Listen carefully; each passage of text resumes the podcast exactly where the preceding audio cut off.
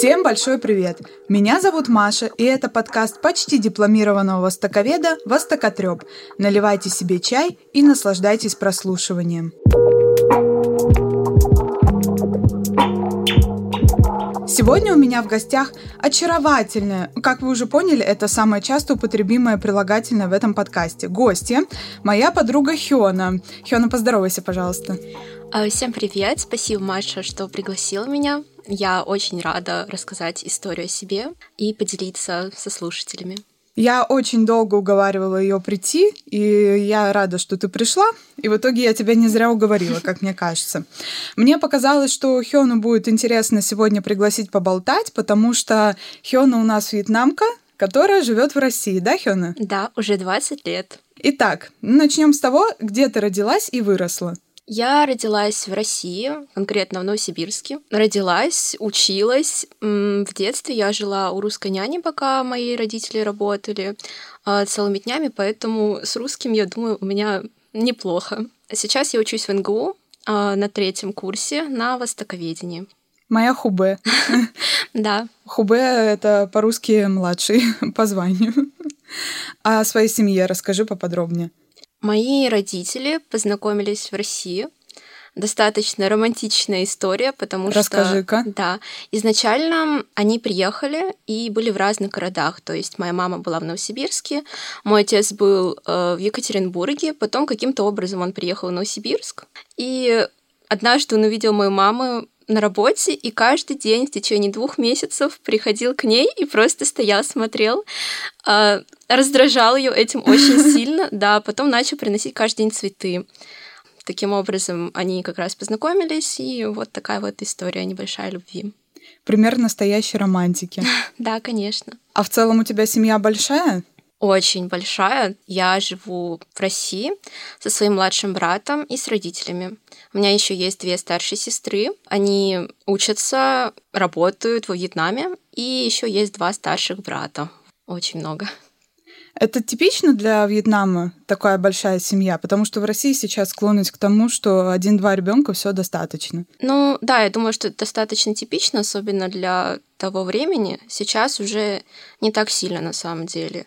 Это, я думаю, связано также с политикой Вьетнама, что ну, слишком много детей, схоже с политикой Китая, поэтому обычно ну, 2-3 ребенка сейчас. Тогда иметь там, не знаю, 7-8 детей было нормально абсолютно. Ну и у вас в семье двое.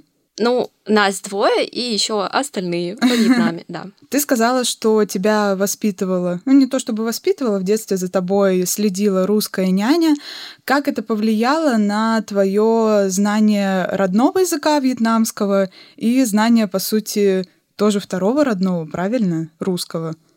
Ой, это достаточно тяжело. Сейчас я на самом деле периодически испытываю проблемы, когда говорю на своем еще одном родном языке, вьетнамском, вот. Но я стараюсь, я учу его как еще один язык, как, допустим, тот же английский. Я думаю, это также связано с тем, что я не так хорошо общалась с диаспорой, которая есть в нашем городе, потому что мы жили достаточно далеко от них, на левом берегу, вот, поэтому не было возможности пообщаться. А, я стараюсь много общаться, переписываться со своими сестрами, общаться с мамой. Ну, это на самом деле отдельная история.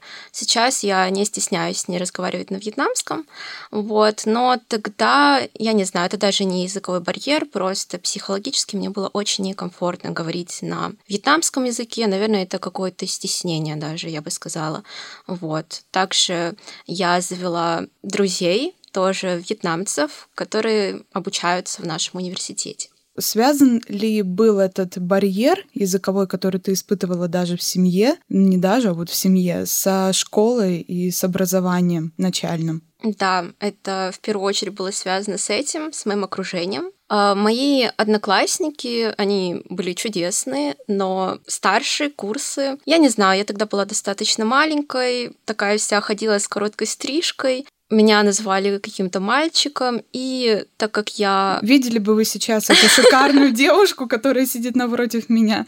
Да, так как я другой национальности, постоянно были какие-то насмешки, и это было в основном только во время начальных классов, но мне кажется, это отложило прям такой отпечаток, что я начала стесняться того, что я, грубо говоря, другая. И в семье даже я просила, чтобы родители меня называли не моим настоящим именем, а именем, которое мне дали в школе. То есть я называла себя Лизой. Я видела, насколько моим родителям грустно от этого факта, да, но при моих друзьях они меня всегда называли Лизой. Это было тяжело, мне кажется принять себя. Когда пришел вот этот момент осознания национальности и того, что ты действительно вьетнамка, принятие? Я думаю, я приняла себя где-то примерно в десятом классе. Тогда я во второй раз улетела в Вьетнам, поболтать со своими родственниками, также выучить язык, потому что мою маму это реально настор- настораживало.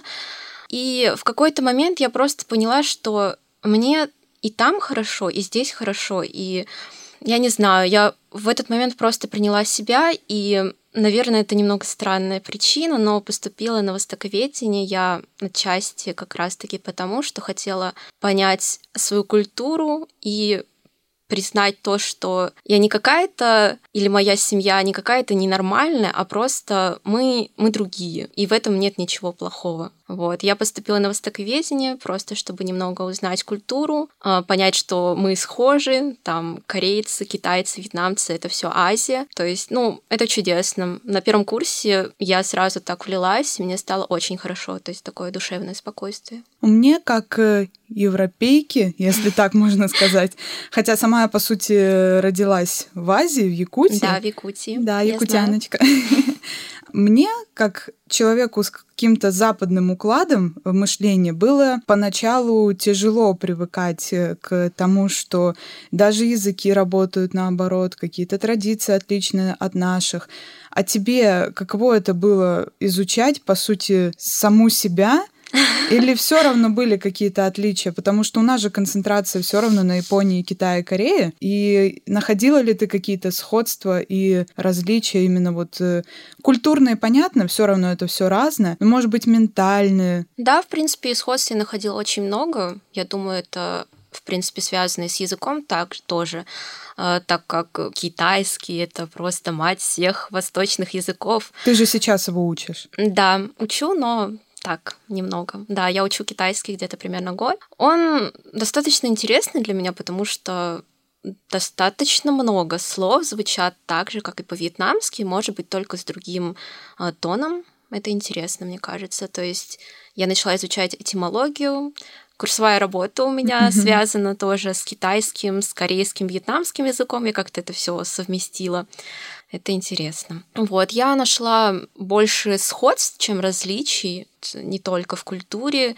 Сейчас у нас очень интересный предмет этнопсихология. Много схожего в этикете, какой-то, в каком-то, в какой-то национальной психологии, я думаю. Давай тогда поболтаем о том, какое количество языков уживается в твоей голове, потому что я, когда придумывала для тебя вопросы, по сути, мы же с тобой друзья, и много чего э, я знаю о тебе, ты мне рассказывала, но как-то интересно, надо же тебя раскрыть слушателям. И когда я готовила тебе вопросы, у меня прям тут записано, у тебя в голове уживается четыре языка. И ты действительно для меня герой, потому что у тебя в голове четыре языка уживаются, и, а я, дай бог, корейский доучу вообще в этой жизни. А сейчас ты сказала про китайский, я поняла, что пять. Как ты миксуешь эти языки? Где ты что используешь? Где хуже? Где лучше? Вот расскажи об этом бедламе, который творится в твоей голове. Ну, честно говоря, в основном я использую только русский и вьетнамский, то есть русский я использую большую часть своей жизни, даже сейчас. Вьетнамский я использую со своими родственниками, иногда с друзьями, вот. Это, мне кажется, достаточно грустно, потому что если не использовать языки, то это все как-то теряется и забывается.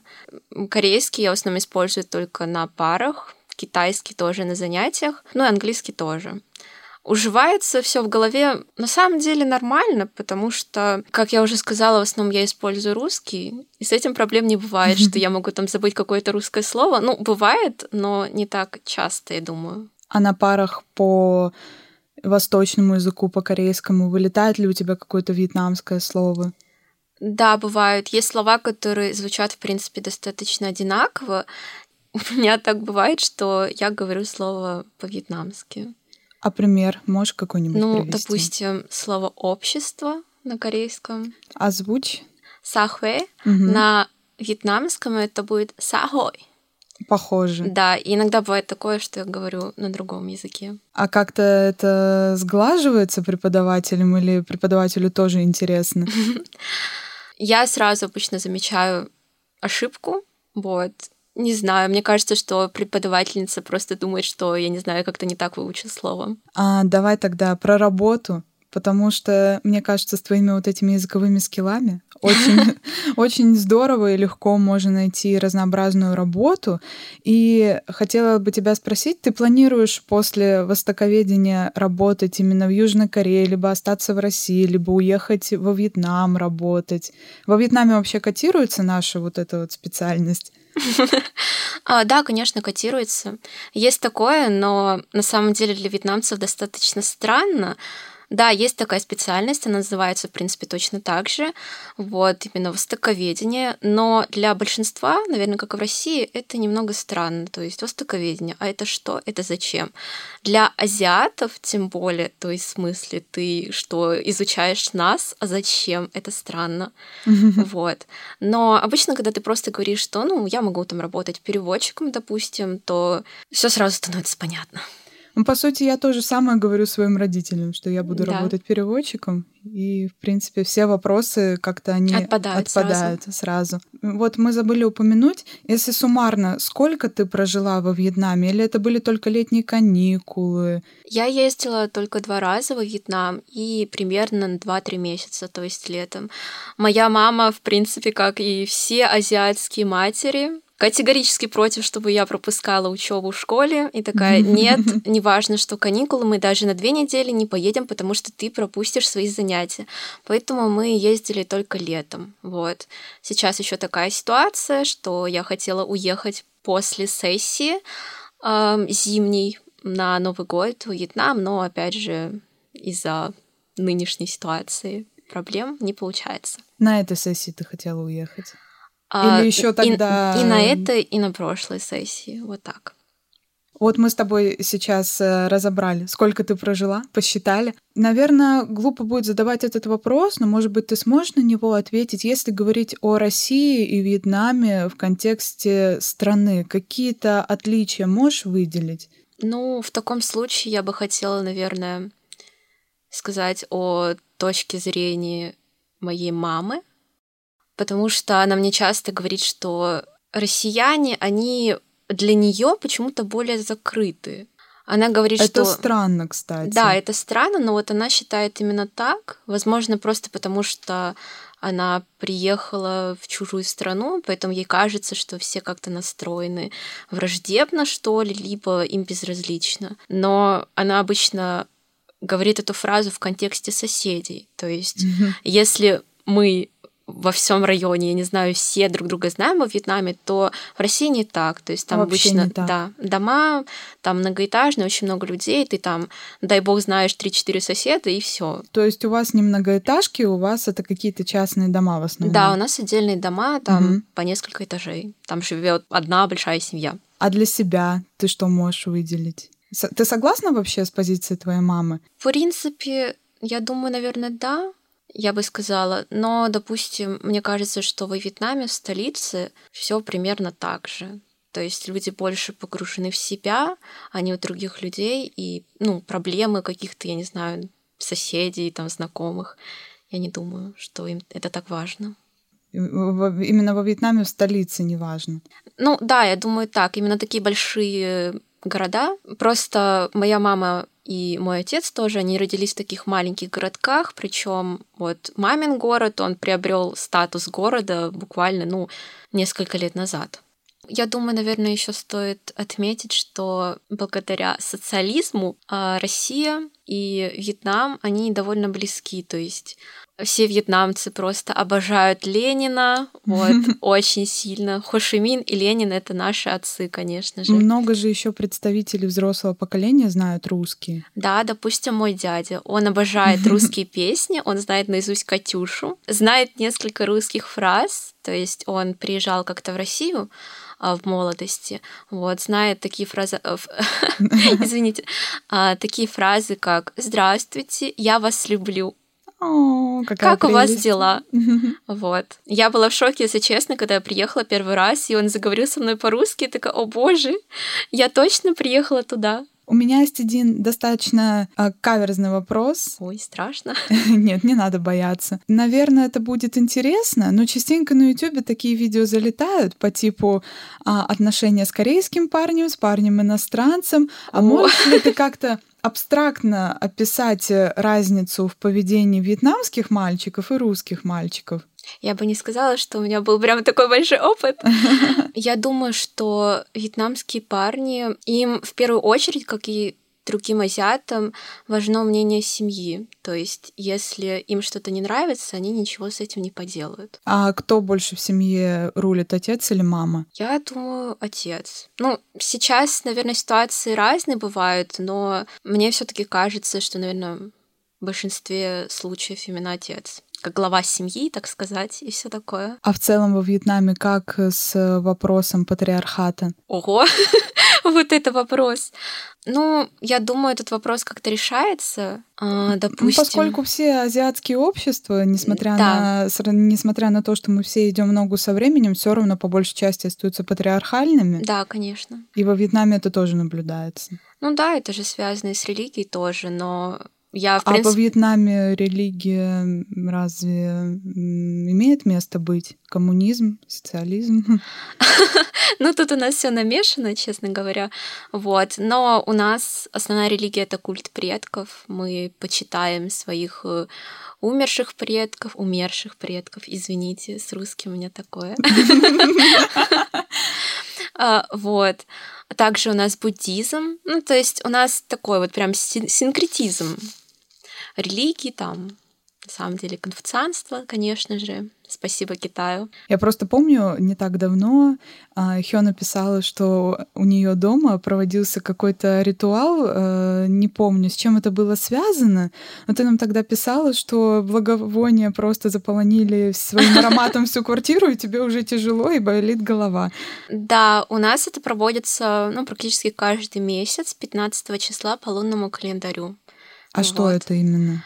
Это просто ритуал, то есть обычно его проводит моя мама. Не знаю, наверное, через несколько лет скоро буду я проводить. Вау! Повышение в ранге. Да. Ну, обычно просто встают на колени, совершают молитву и потом просят Бога, Будду, богиню. У нас еще есть богиня. Вау, да. феминизм да, попросить, я не знаю, здоровья, счастья, чтобы я хорошо сдала экзамен. Mm. Есть еще отдельные дни, допустим, ну, лунный Новый год, естественно, как без этого проводить нужно молитву вот, и там какие-то поминки и прочее, вот, но каждый месяц. Вот мы заговорили сейчас о ритуалах и праздниках. Вы же, наверное, европейские стандартизированные какие-то праздники вряд ли отмечаете по типу Нового года? Да, ну, у нас же есть свой лунный Новый год, он, ну, кстати, да должен быть, по-моему, 1 февраля. В этом году очень красивая дата. А так, это обычно плавающая дата, но в этом году 1 февраля через месяц ровно. Опять же, вернусь к школе я всю школу врала своим друзьям и говорила, что я праздную Новый год 1 января, всегда говорила, что ну вот да, я хорошо отпраздновала. На самом деле я знала, что наша семья не празднует, но мне было, не знаю, просто некомфортно, как-то стыдно, что почему-то все празднуют, у всех мандаринки, а у меня нет мандаринок, я не понимаю. Но сейчас я этого не стесняюсь абсолютно. Я, не знаю, выкладываю видео, фотографии в лунный Новый год. Подписывайтесь на Инстаграм Хионы, я оставлю в посте ссылочку на ее Инстаграм. Да, и выкладываю, что я праздную лунный Новый год. Именно лунный, ребята, завидую. Мне так сейчас нравится твоя позиция, которую ты высказываешь, что ты не стесняешься своей национальности, и, если честно, это очень круто. Ну, я прям очень долго к этому шла. Я поступила на востоковедение, чтобы к этому прийти. Вот. Я думаю, стесняться этого однозначно не стоит. Это просто часть тебя. В этом нет ничего такого. А твой младший брат, у него с этим как? Какая у вас разница в возрасте? У нас пять лет. Вот у него да. с этим как? Он, на самом деле, он научился говорить только в пять лет. Моя мама очень переживала, что он не, просто не говорит, но не знаю, видимо, он очень ждал этого момента, чтобы в пять лет сказать первое слово. Мы, честно, даже не помним, что это было за слово. На вьетнамском вот. или на русском? По-моему, на русском.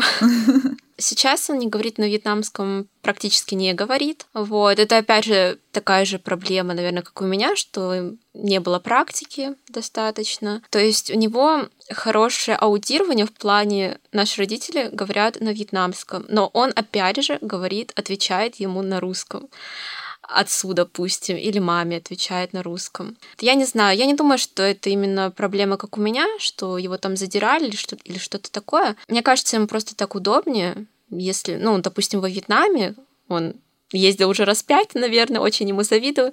Вот он говорит на вьетнамском. Ну, ломано, то есть акцент очень сильно слышен. А он не стремится сам как-то изучать? Ну, например, сидя в России, пока он там не уедет на каникулы во Вьетнам, посидеть над учебником. Ничего такого у него нет? Нет, я думаю, вообще нет. Он с трудом учит английский, потому что не очень-то и хочет. Так что насчет вьетнамского очень сомневаюсь. Мне кажется, это интересно. Если он говорит по-русски, то ментально он себя, наверное, больше русским человеком уже ощущает? Я думаю, да, но в принципе поживем увидим. Может быть, у него что-то поменяется, как и у меня. У меня есть несколько таких вот каверзных вопросов, которые мне задают, и я не знаю, по крайней мере, не знала, как ответить. То есть первый вопрос это какая твоя родина? Я просто молчу, я такая не понимаю.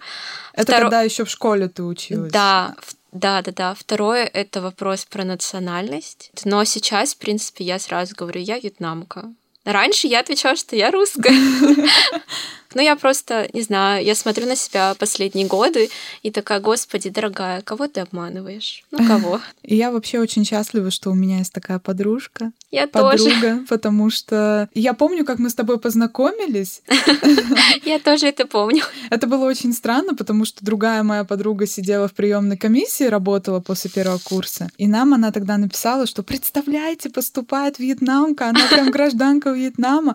Я думаю, о, ничего себе. И первый семестр я как-то мельком тебя видела, а потом мы почему-то списались в Инстаграме, и я помню, я тебя спрашивала про вьетнамский, котируемо ли его изучать, и вообще всякое такое, а потом как-то мы подружились, и вообще все классно. Да, на самом деле это было ожидаемо в плане Обычно это как раз первые вопросы, которые мне задают. Ну, нет, это... Я еще помню, я так стеснялась, я боялась э, как-то тебя там задеть, может быть, вдруг тебе неприятно. Да, я будет. помню, я помню. Ты еще писала, типа, все нормально, что я это спросила. Я такая, ну, конечно же, все нормально. То есть я люблю, наоборот, рассказывать про это. Обожаю, если честно. Просто мне тогда это так все было интересно и с тобой пообщаться, а по итогу вот ты сидишь у меня в подкасте и со мной болтаешь рассказываешь о себе. Это очень круто. Давай тогда к блиц-опросику маленькому О боже, перейдем. хорошо, я готова.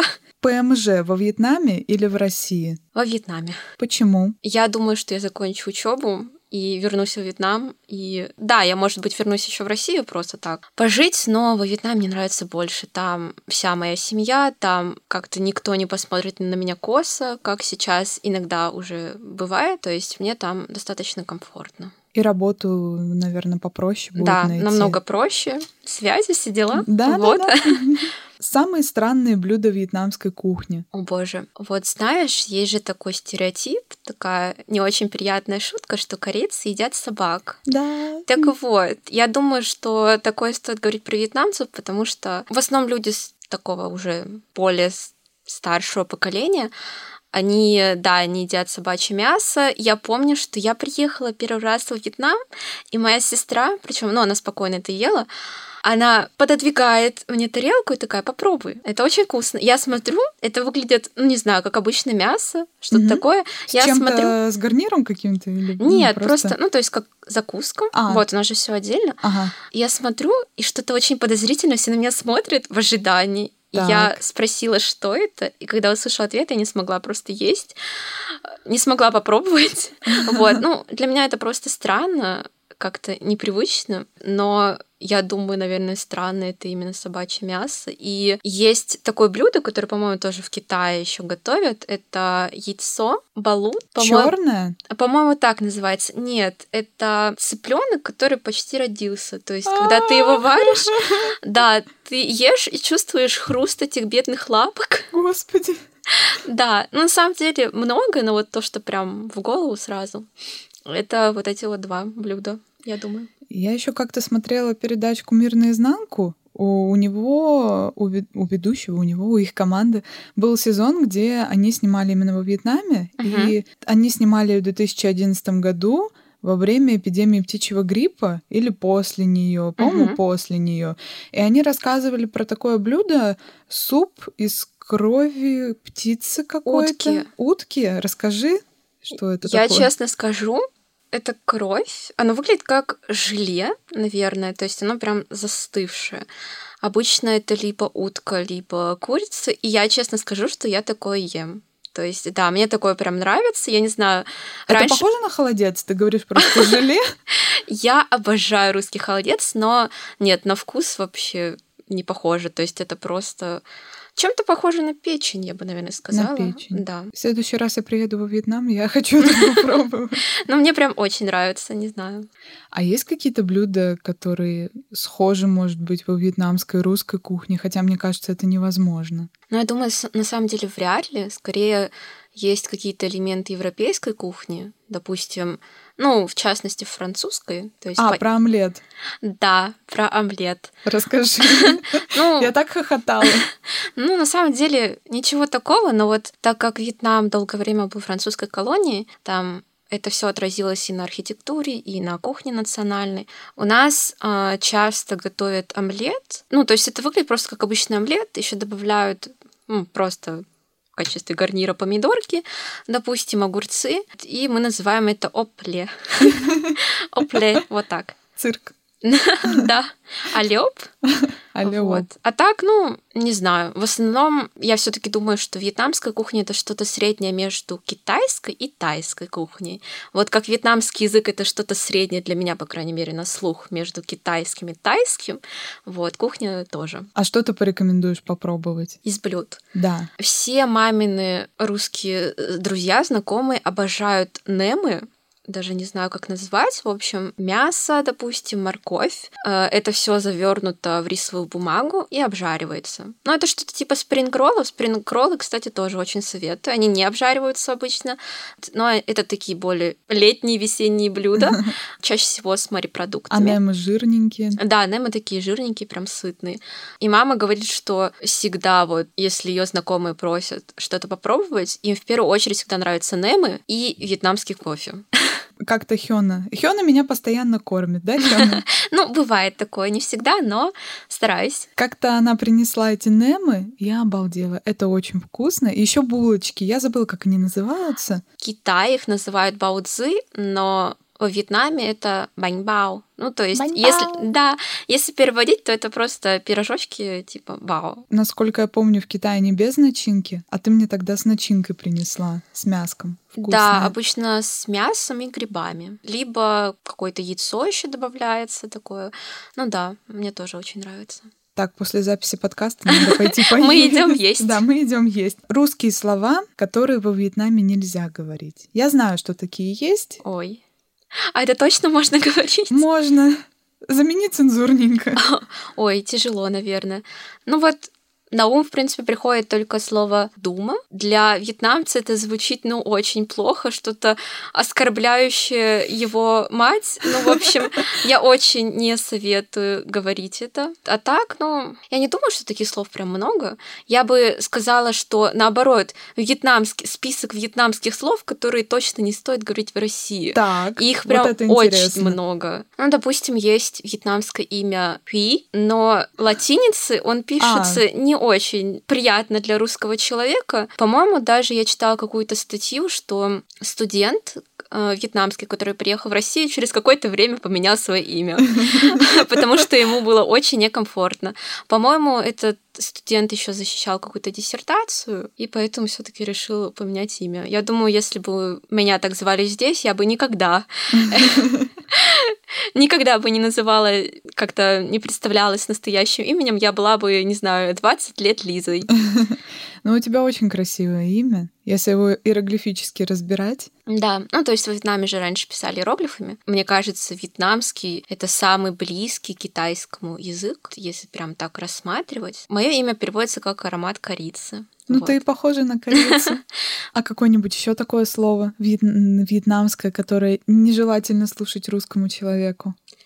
Ой, ну, во вьетнамском же много тонов, их шесть больше, чем в китайском, но... А, ой. Да, но учитывая то, что, допустим, во вьетнамском языке несколько букв А, несколько букв О, ну, наверное, больше, чем шесть. И просто все вариации слов на три буквы, я думаю, вот. Это как в китайском этот модальный глагол, который да, тоже... Да, Х. Да, у нас именно так. Хёна, как тебе в целом впечатление о записи? Мне очень понравилось. Я, честно, боялась сначала идти, как уже ты сказала. Но в конце концов я подумала, почему бы и нет. И, честно говоря, для меня этот подкаст стал каким-то прям, ну, большим откровением, потому что даже своим друзьям некоторым я не рассказывала, что для меня осознание своей национальности, какой-то идентичности, это прям настолько большая проблема. Я долго держала это в себе, честно говоря.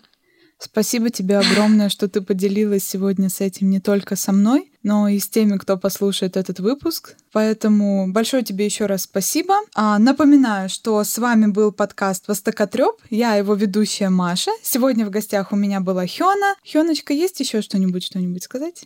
Я думаю, наверное, нет, но большое спасибо тебе, Маша, за то, что пригласила меня. И спасибо большое слушателям, если они это послушают. Вот, я очень рада, что поделилась. Я надеюсь, вам понравится.